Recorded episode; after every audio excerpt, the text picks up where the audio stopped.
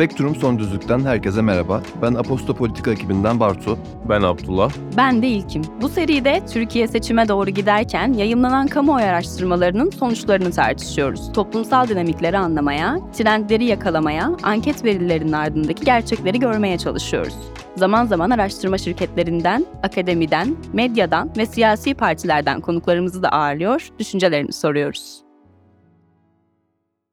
Son Düzlük'ten herkese merhaba. Bugün yanımda Tayla Aydın bulunuyor. Hoş geldin. Hoş bulduk İlkim. Teşekkürler davetin için.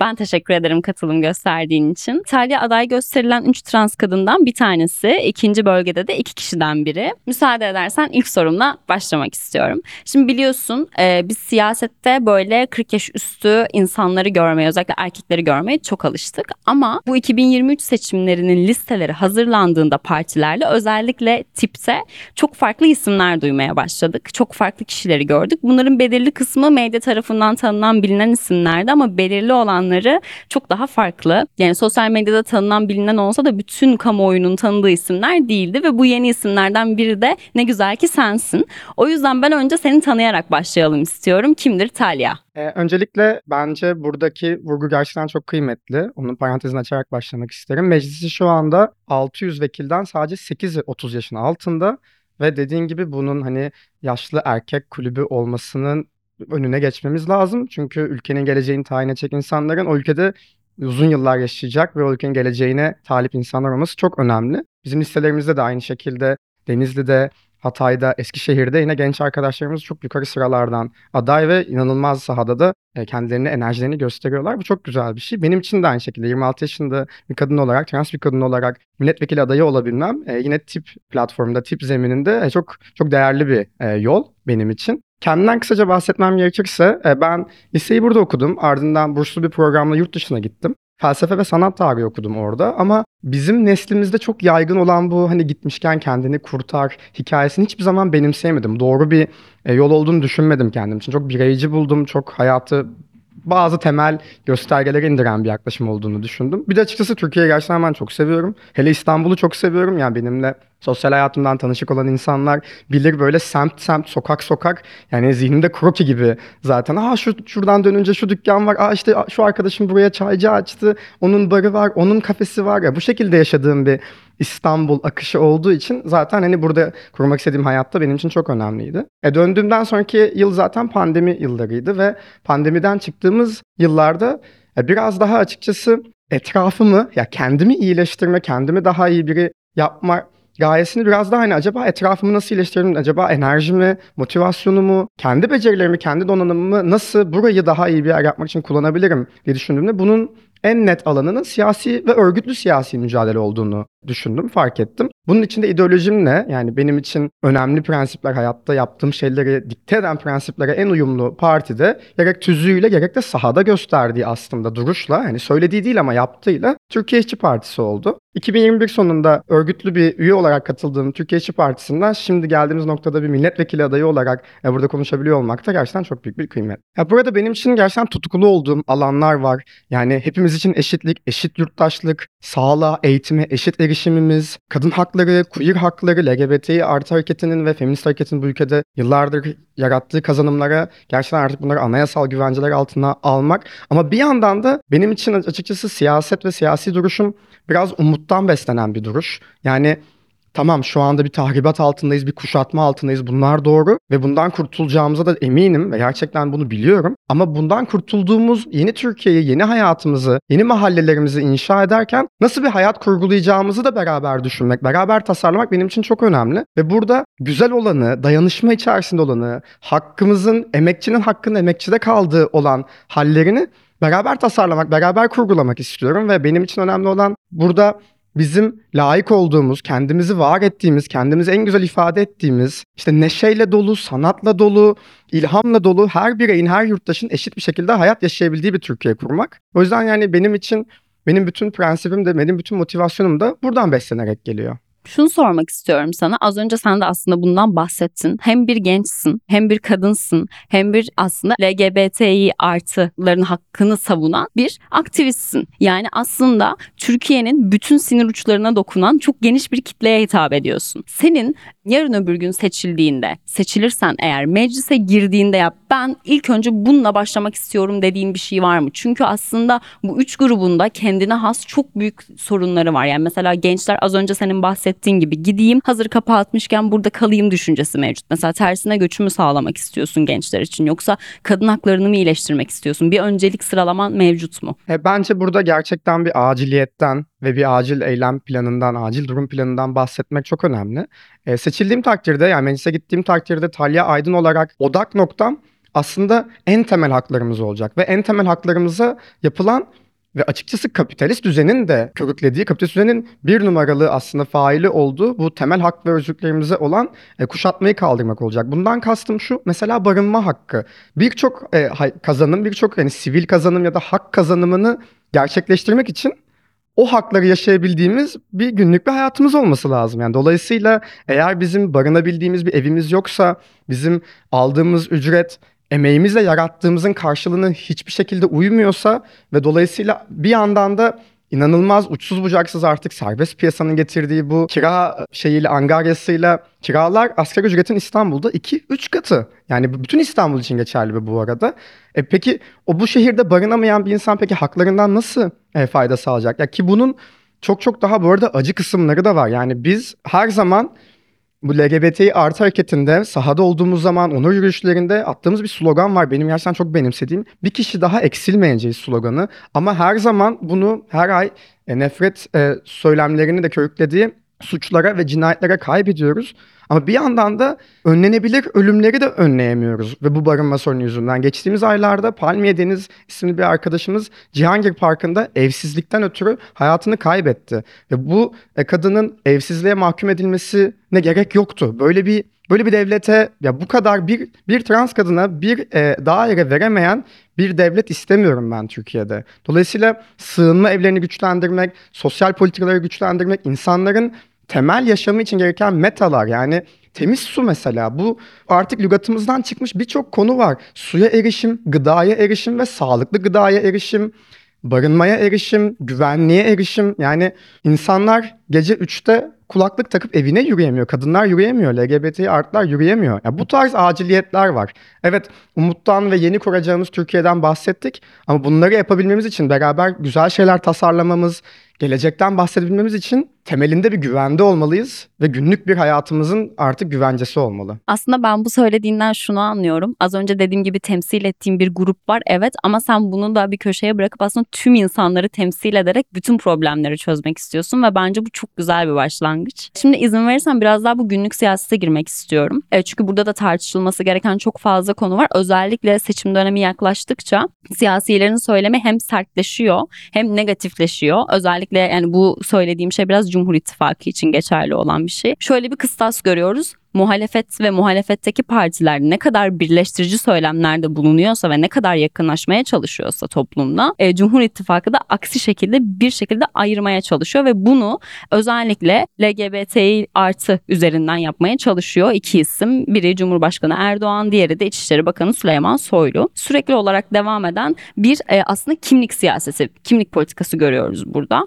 Bu söylemlerle ilgili ilk önce şunu soracağım sana. Bunun kendi tabanlarında bir karşılığı olduğuna inanarak aslında bu söylemlerde bulunuyorlar ve bu şekilde bir tabana hitap ederek o tabanı kendi içinde birleştirdiklerini, konsolide ettiklerini düşünüyorlar. Sence bu durum gerçekten böyle mi? Yani böyle bir taban var mı? Bu taban gerçekten konsolide oluyor mu? Ve bunun karşılığı var mı toplumda? Ben ilkim öncelikle e, bu soruya şeyle başlamak isterim. Sayın Cumhurbaşkanı ve Sayın İçişleri Bakanı'nın içinde olduğu bir çaba var. Biz bunun adına çaba diyelim. Çünkü uğraşıyorlar. Ben gerçekten uğraştıklarını ve buna kafa yorduklarını düşünüyorum. Acaba ne dersem etkileyici olmaya çalışırım, ne dersem bölücü olmaya çalışırım, ne dersem dilim insanlarda nefret uyandırmaya çalışır diye düşündüklerini ben biliyorum ve bunun üzerine gerçekten büyük bir mesai harcıyorlar. Eminim yoruluyorlardır da. Ama onların bu çabası o kadar nafile ve o kadar karşılıksız ki yani bir seçim döneminde propagandalarını e, buraya kadar indirmeleri gerçekten bana komik de geliyor, absürt de geliyor. Çabalamaya devam etmelerinde de bir sakınca yok. Etsinler. Çünkü biz biliyoruz ki nefret söyleminin panzehiri görünürlük, nefret söyleminin panzehiri tanışıklık. Şimdi ben ikinci bölgeden milletvekili adayıyım ve haliyle ikinci bölgedeki her ilçede saha çalışmalarımızı yapıyoruz. Esnaf ziyaretlerimiz oluyor. Pazarcılarla konuşuyoruz. Onların dertlerini dinliyoruz. Nefret mesai alan bir şey. Kin tutmak insanın zihninde, insanın kalbinde, yüreğinde gerçekten vakit ve emek isteyen bir şey. Yani buna bir insan enerji ayırması ve gününün bir kısmını, düşüncelerinin bir kısmını buna ayırması gerekiyor. Ya açıkçası şu anda Türkiye'deki insanın hiçbirinin sorunu e, nefret, kimden nefret etsem, kimle gerçekten kim beslesem oturup da işte şöyle 3 saat bunlar çok kötü insanlar, bunlar şöyle, bunlar böyle desem değil. İnsanların sorunu kilosu 30 lira olan ve üzerinde de pestisit olan soğanımız. İnsanların sorunu arabasının ben, şeyin deposunu dolduramadığı benzin fiyatı, insanların sorunu ödeyemediği kirası. Ve ayrıca yani bu bize şunu da gösteriyor. O kadar artık soyutlandılar ki halktan demek ki. Yani Türkiye'nin insanını tanımıyorlar.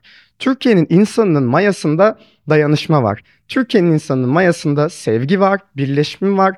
Biz her zaman zaten küresel olarak da kültürümüzde Türkiye'nin misafirperverlikle bilinen bir ülkeyiz. Yani misafirperverlik sadece evinize aldığınız e, komşunuza Türk kahvesi ikram etmek değil ki. Aslında biz herkesi yüreğimize alan, herkesi bağrımıza basabilen bir toplum ve biz bu mayadan geliyoruz. Şimdi bunun karıştırma gayretinde olmaları, karışma çabasında olmalarını bir kenara bırakırsak ben Talya Aydın olarak kişisel deneyimimden paylaşayım. İstanbul 2. bölgede AKP seçmeni var, MHP seçmeni var. Cumhur İttifakı'na yıllardır oy vermiş. Bu seçimde de oy verecek seçmenler var. E ben kimsenin de alnında hangi partiye oy verdi yazmıyor. Ben bir sürü insanla tokalaşırken, bir sürü insanla sohbet ederken o seçmenlerle de, o, o insanlarla da sohbet ediyorum konuşuyoruz. Ben anlatıyorum. O derdini anlatıyor. Biraz işte bazen şaka yapıyoruz, gülüyoruz. Bazen işte dertleniyoruz. Ve ardından da diyor ki yolun açık olsun kızım. Şimdi burada yaşanan şey sarayından çıkmayan ya da 500 tane koruması olmadan gezemeyen insanların anlayabileceği bir şey zaten değil. O yüzden yani devam edecekler. Bu özellikle de tonunun da artacağını düşünüyorum ve bu nefret söylemini burada hafife almak asla değil. Çünkü nefret söylemi gerçekten insanları öfkelendirme ve suça gerçekten teşvik etme yanını hepimiz biliyoruz ve bu tehlikenin zaten farkındayız. Ama bizim bunun önüne geçmemiz için gerçekten dediğim gibi önce görünürlük ve ardından da tanışıklık. Görünürlük zaten bizim alanda olmamız, kendimizi benimsememiz, kendimizi ne kadar sevdiğimizi, aslında kendimizi ne kadar barışık olduğumuzu herkese yansıtmamız ve ardından da tanışıklık. İnsanlar zaten herhalde lezbiyen, gay ya da biseksüel bile trans biriyle tanıştığı zaman kendisiyle aynı olduğunu hemen görebiliyor. Ben burada gerçekten böyle bir ayrım olduğunu düşünmüyorum. Yani nefret sığ bir virüs. Yani duyulduğu zaman kapılması nezle gibi çok normal. Çünkü hızlıca giriyor bünyeye. Ama yani C vitaminiyle de hızlıca bünyeden yine atılıyor açıkçası.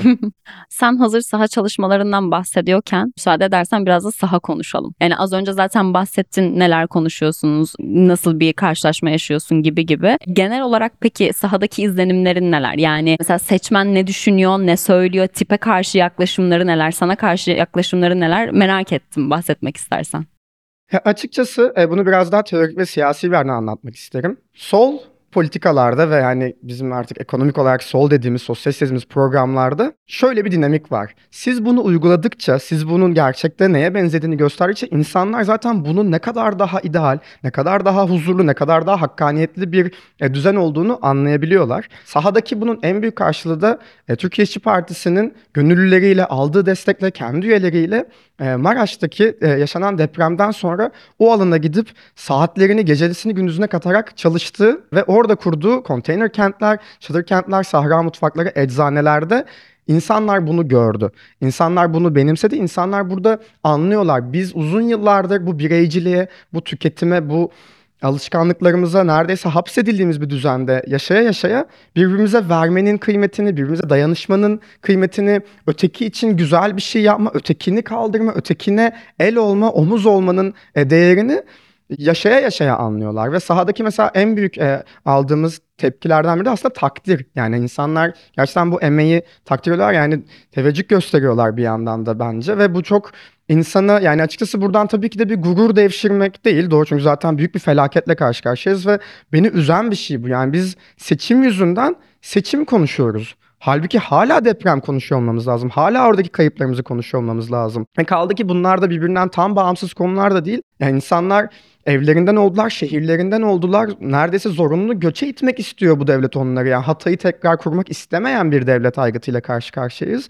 Bizim bu insanları mesela en temel anayasal hakkı olan oy kullanma hakkından bile mahrum bırakmaya çalışan e, bu devlet aygıtına karşı da mesela uygulamalı çözümler yapmamız lazım. Yine dayanışma üzerinden, yine ortak planlanmış bir ekonomik e, şey üzerinden, e, hamle üzerinden dayanışmamız lazım. Mesela bunun örneklerini yapıyoruz. Biz de mesela seçmen köprüsü üzerinden insanların şehirlerine dönüp oy vermeleri için çalışıyoruz. Keza bu konuda yine e, çalışan Aklın Yolu bir zaten STK'larda var, başka projelerde var. Bunlar çok önemli vurgular mesela ve insanlar bunu gerçekten görüyor. Yani şeyi fark ediyorlar. Siz burada bu şekilde çalıştığınız zaman çözüme buradan vardık. Yani dayanışmayla, paylaşımla, insanların ben merkezcilik değil biz kelimesi üzerinden gitmesinin zaten faydasını ve çözüme giden yoldaki kilit olduğunu gördü. Genellikle geri bildirimler bu şekilde oluyor. Bir yandan da yine umut var. Yani benim umudum ben tek başıma kendi odamda oturup kitap okuyarak umut besleyemem. Zaten ben umudumu insanlarla konuşa konuşa alıyorum. İnsanlar şeyin farkında. Gidiyorlar değil mi ya? Yani bu cümleyi kuran o kadar fazla insan oldu ki bu sefer gerçekten hallettiniz sanırım diyen çok fazla insan oldu. Ve çünkü biliyorlar. Bu artık bir umma ya da bu artık bir tahmini geçti. Artık insanlar biliyor. Son 9 gündeyiz ve bu 21 yıllık kuşatma e, halinden çıkacağımızı insanlar farkında. Açıkçası ben Türkiye'yi ve içinde bulunduğumuz kültürümüzü çoğu alanıyla hani sektörlerine, sanayisinden, tarımına, e, fabrikalarından, şehir hayatına, teknolojimize, sağlık, eğitim bütün konularda aslında akan pırıl pırıl ırmaklarımız olduğunu düşünüyorum. Sadece dar boğazlara geldiği zaman balçıklanma ve yosun olduğunu görüyorum. Biz bu seçimlerden sonra teker teker gidip oradaki o yosunları, balçıkları kaldırdığımızda zaten coşkulu bir şekilde bu ırmaklar akmaya devam edecek. Yolumuz uzun ve bu konuda gerçekten yapacak çok işimiz var ve rehavete zaten kimsenin kapılacağını düşünmüyorum. Ama insanlar görüyorlar. İşler yapılacak, hesaplaşılacak suçlularla. Yani aklanan failler tekrardan adalete de teslim edilecek. Yapılan bütün haksızlıkların geri dönüşü olan her şeyin geri dönüşünü sağlayacağız ve yıkılan şeyleri de yeniden daha iyisinde inşa edeceğiz. Sormak istediğim diğer bir soru şu. Bu zamana kadarki gözlemlerine dayandırmak istiyorum. Hani şey dedin ya gidiyorlar değil mi diye bir söylem var. Şimdi bu söylemin aslında toplumda karşılıklarını biz gözlemliyoruz, görüyoruz ve anlamaya da çalışıyoruz. Ama ben bunun birden fazla etkisinin olduğunu düşünüyorum. Yani ekonomi bir yandan olsun, e, haklar bir yandan olsun. Ya herkesin, toplumun her kesiminin farklı bir çağrısı ve nedeni var aslında. Sen bu konuda ne gözlemledin? Yani özellikle ikinci bölgeyi gördüğünde mesela burada insanlar niye bu cümleyi kuruyor? Burada yap- yanlış yapılan neydi? Aslında bu çok farklı perspektifleri olan bir soru ve bir insanın spesifik olarak neden bu hükümetten kurtulmak isteyeceğini bence alana indirgemek çok zor olacak. Çünkü bence her insanın içindeki mücadele de fikir dünyası da çok kesişimsel. Yani mesela kendisi etnik kimliğinden ötürü, Kürt olduğundan ötürü bu hükümet tarafından hedef alınmıştır. Ama ailesinde de lezbiyen bir kadın vardır ve onun da hakları çiğnendiğini görüyordur. O şekilde mücadele veriyordur. Başka birisi e, emekçidir işinden haksız yere kovulmuştur. Bu sistem sermayedarın yanında, patronun yanında olmuştur. Onun hakkını çiğnemiştir. Ötekisi bir adaletsizle karşılaşmıştır. O adaletsizliği çözmeye çalıştığı zaman daha da fazla aklama, daha da fazla koruma, kayırma, yolsuzluk, atanamayan öğretmenlerimiz, savcı olamayan gençlerimiz yani bir şekilde herkes aslında kendi mücadelesi kadar ötekini dinliyor. Benim burada en çok e, keşfettiğim şey, en çok fark ettiğim şey biz birbirimize yapılan haksızlıkları birbirimizle paylaşma konusunda iyiyiz. Yani bu konuda açığız, bu konuda dayanışıyoruz, e, dertleşiyoruz. İnsanlar birbirinin derttaşı gerçekten oldu bu dönemde ve yani ironiktir ki bu kadar bizi bölmeye çalışan bu hükümetin de bizi e, dertlerimiz üzerinden bu kadar birleştirmesi, hepimizin farklı hak mücadelelerinden gelip de e, herkes için bu mücadeleyi verdiğimizi fark ettirmesi de ilginç bir aslında bir e, şey oldu sarkaç etkisi gibi yani oradan buraya tekrar gelmiş olduk. Yani bunu alanlarda da görebiliyorsunuz. 8 Mart'ta da ya kadın hakları, kadın Dünya Kadın Emekçi Kadınlar Günü ama 8 Mart'ta biz diğer mücadelelerimiz için de slogan atıyoruz. Onur yürüyüşlerinde keza, 1 Mayıs'ta keza. Çünkü olması gereken bu. Ya hep beraber ya hiçbirimiz. Bütün mücadeleler birbirinden besleniyor ve bireysel ölçekte baktığımızda herkes yaşadığı haksızlıkların öteki tarafından da başka türlüsünün yaşandığını fark ediyor. İçeriği aynı olmak zorunda değil. Kimliğimiz de aynı olmak zorunda değil ama aslında bizi ortak paydada tutan şey bizim bu sömürü düzeninde sofrası tıka basa olmayan insanlar olduğumuzun farkındalığı. Çünkü o sofrası tıka basa dolu olan insanlar zaten rahat. Onların e, kimlikleri, onların arka planları adalarında lüks hayatlar yaşamalarına engel olmuyor. Olan zaten bize oluyor ve biz komşumuzda, biz e, sokağın karşısında yürüyen insanda beraber parkı paylaştığımız, yazın piknik yaptığımız diğer insanlarda o gözlerinde zaten o ortaklığı görüyoruz. O ortak payda çok önemli. Bizim onlar nasıl kenetleniyorsa aslında çünkü onlar birbirlerini kolluyorlar. Bu çok net yani.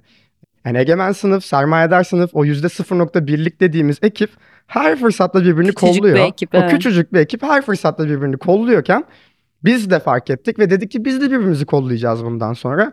Ve insanların zaten artık bu kuşatma hükümetinden kurtulmasını istemedeki en büyük sebebi de bu ortaklık. Teşekkür ederim. Senin de müsaadenle LGBTİ artı ile ilgili birkaç sorum olacak. Bu konuda birazcık konuşmak istiyorum. Şimdi sen e, bu konuda zaten uzun süredir mücadele veriyorsun. Aynı şekilde bu mücadele de zaten çok uzun zamandır var ve e, yani bir günde, bir yılda çözülecek bir konu değil kesinlikle. Ama şimdi şunu merak ediyorum. Toplumsal kesimde, Türkiye'nin toplumunda bu durumu LGBTİ artıya artık saygı duyulmasını sağlamak için ve bunun herhangi bir şekilde siyasette de, bir malzeme olmaması için yapılması gereken şey sence ne? Yani topluma bunu nasıl genel toplum için soruyorum bunu. Toplumu nasıl eğitiriz bu şekilde sorayım daha doğrusu. Yani burada yapılması gereken şey bir eğitim vermek mi? Burada yapılması gereken şey bunu siyasette temsil etmek mi? Sen bunu nasıl görüyorsun? Bence her şeyden önce zaten Türkiye tekrardan bir hukuk devletine dönme süreci yaşayacağı için önümüzdeki dönemde tekrar hukukun üstünlüğü, keyfi kararlar almayan hakimler ve savcılardan oluşan bir hukuk düzeni, talimat almayan bir hukuk düzenine döndüğümüz bir ülke olacağı için aslında kanunlarda hatta anayasada olan güvencelerin ben o şekilde yukarıdan aşağı bir zaten akış olacağını düşünüyorum. Ama aşağıdan yukarıya da bir akış olacak. O da şöyle olacak. Bunu şu şekilde anlatayım, bir örnekle anlatayım. Ee, bir öğretmenler odası örneğinden anlatmak istiyorum.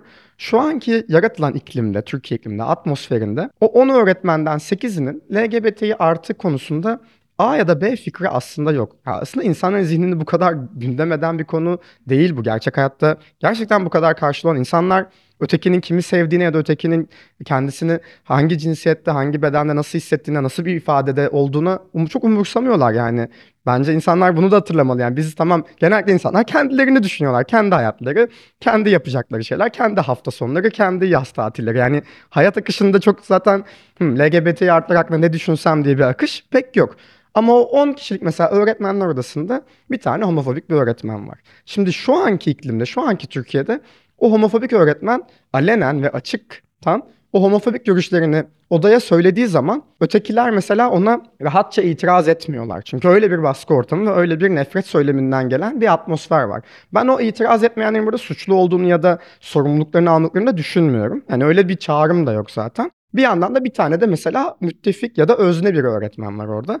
O da mesela kendisinin belki de koruma altına almak için belki de güvenliğini düşündüğü için haklı olarak yine o da mesela ses etmiyor. Şimdi öyle bir şey ki bu işte o yosunları balçıkları nehirlerden almak böyle bir şey. Biz o akışı tekrar sağladığımız zaman bu sefer o homofobik olan kişi bunları alenen söylemekten çekinecek, imtina edecek. Çünkü ayıplanacak. Çünkü de- denilecek ki ona yani 2023'teyiz, 2024'teyiz, 2030'dayız. Sen nasıl böyle bir şey söyleyebilirsin? Yani sen nerede kaldın? Gündemin mi bu? Sen gerçekten bunu mu düşünüyorsun? Yani ayıplanacak ve reddedilecek. Çünkü ben toplumun genelinde bu kadar fazla zaten bir homofobi karşılığının herkesin zihninde olan, olmadığı, olmayan bir şey olduğunu biliyorum. Az ama çok ses çıkartan ve hani gerçekten tabiri caizse havlayan insanlar bunu O söylüyor. halde sana şunu sorabilir miyim? Genel gözlemlerine dayanarak soruyorum. Bu homofobinin bu kadar yaygın olduğu söylemi ve düşüncesi biraz daha siyaset eliyle ve medya eliyle yaratılan bir gösterge mi aslında? Bunu mu yaratmaya çalışıyorlar? Bu iklimi mi yaratmaya çalışıyorlar? Şimdi bir yandan da somut bir gerçeklik var. Ya bizim inkar edemeyeceğimiz cinayetler var, nefret suçları var, aile içi şiddet var, aileden reddedilme var, insanlar yalnız bırakılıyor, tek başlarına bırakılıyor, iş yerlerinde ayrımcılık var. Bunlar somut şeyler. Yani dolayısıyla aslında olmayan bir şeyi Dozajı oranı olarak demek istedim. Yani 3 kişide e, bir kişi ise bu bilerek 3 kişide 2 kişi gibi mi gösteriliyor aslında? Bunu sormak istedim daha çok. Ya biraz ironik olacak ama aslında bir yandan da tam tersi. Bence çok daha fazla da somut örnek var. Yani bizim duymadığımız çok hikayeler var. Kendi hikayesini anlatamayan ya da kapanmak zorunda kalan özneler de var. Bunlar aslında e, çift e, sütunlar. Birbirlerini besliyorlar. Ya bu va- yani varmış gibi yapılması hissi üzerinden yapan insanlar güç alıyor ya da herhangi bir şekilde yargıda e, yargılanmayacaklarını, herhangi bir yaptırımı olmayacağını biliyorlar. Bu yüzden anayasal güvence, bu yüzden ayrımcılığa karşı hukukun üstünlüğünü savunuyoruz. Çünkü bu açıkçası yani hukuk bu yüzden zaten bizim güvencemiz, bizim sigortamız her alanda bu böyle. Kadın cinayetleri konusunda da bu böyle. Yani bizim ya anıt sayaç projesi olmasa duymayacağımız belki kaç kadın öldürüldü. Ama bir yandan da Türkiye'de kadınlar sürekli öldürülüyor diye kadınların sokağa çıkmasını engelleyecek bir atmosfer ve bir dile de her zaman da karşı duruyoruz ya. Bu dinamik de böyle bir şey. Yani biz kendi acılarımızın, biz- bize uygulanan şiddetin her zaman farkındayız. Farkında olmadığımız hikayeler olduğunun da farkındayız.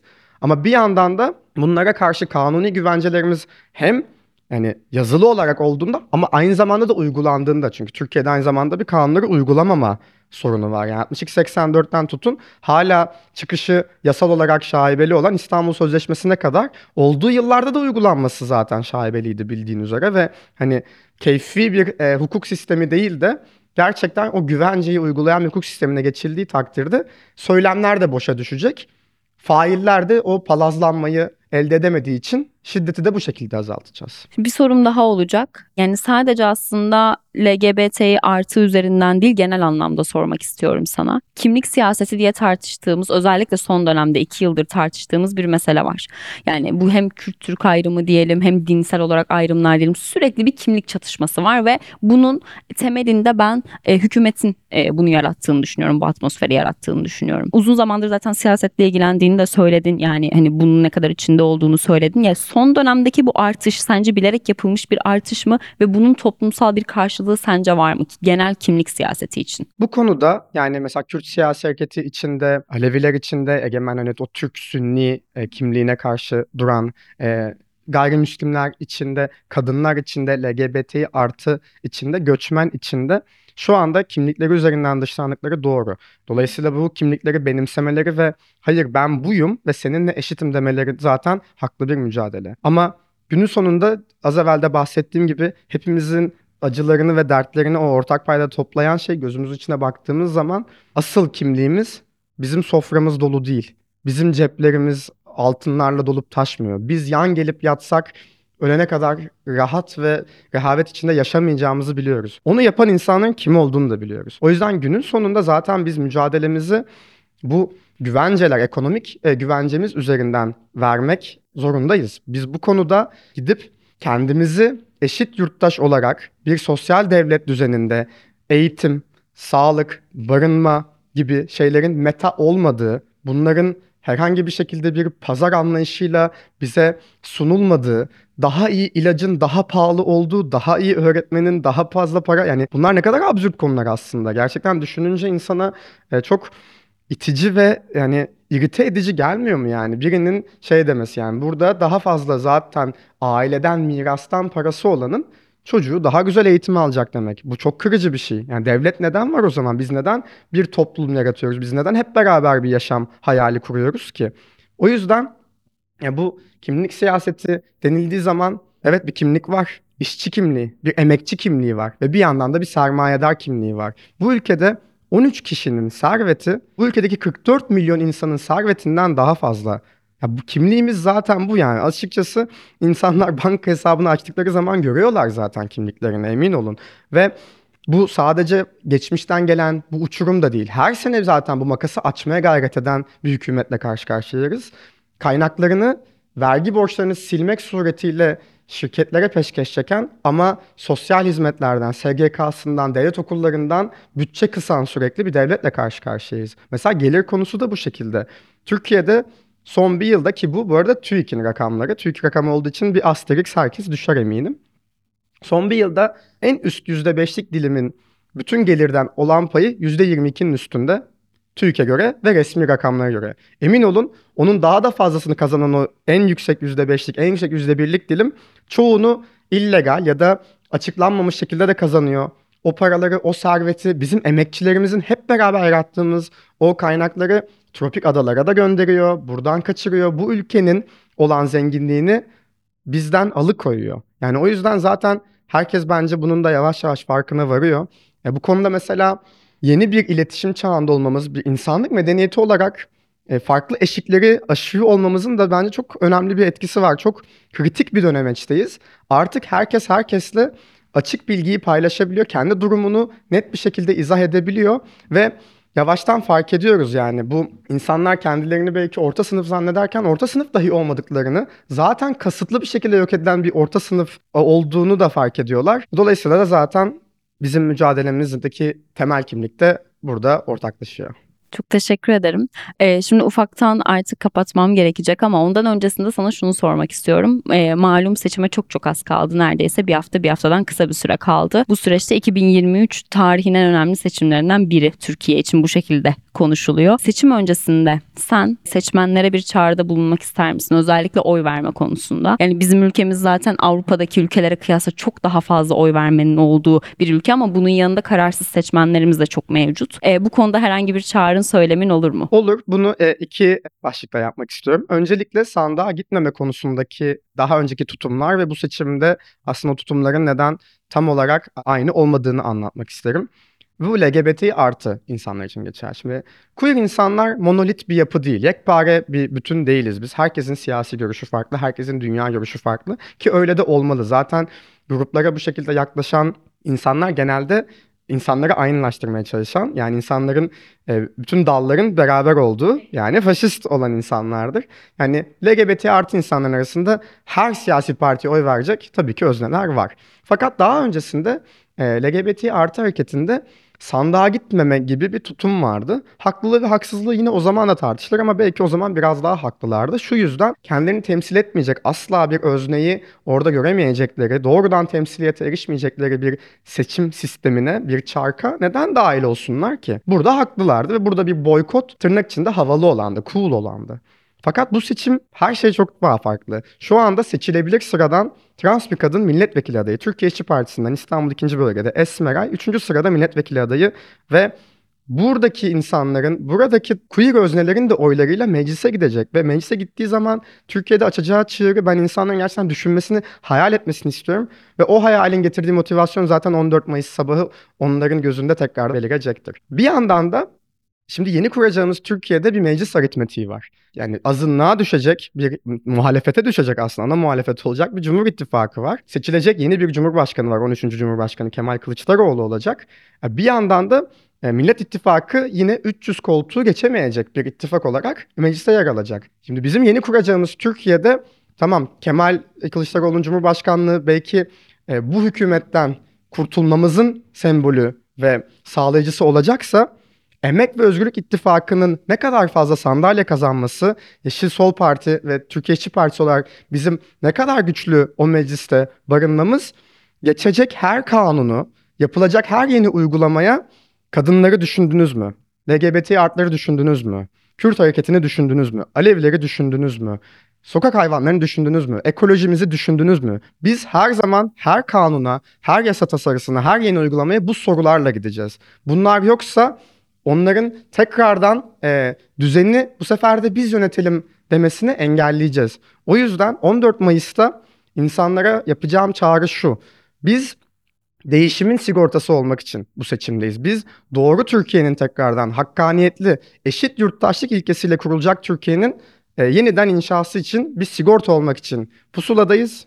O yüzden insanlar 14 Mayıs'ta e, Türkiye İşçi Partisi'ne oy vermeye de buradan çağırıyorum. Çok teşekkür ediyorum. Biz de buradan 14 Mayıs'ta oy vermeyi unutmayın diyelim. Lütfen oyunuzu kullanın diyelim. Çünkü her seçmen çok değerli, çok önemli Türkiye için. Son düzlükten bu hafta bu kadardı. Hoşçakalın.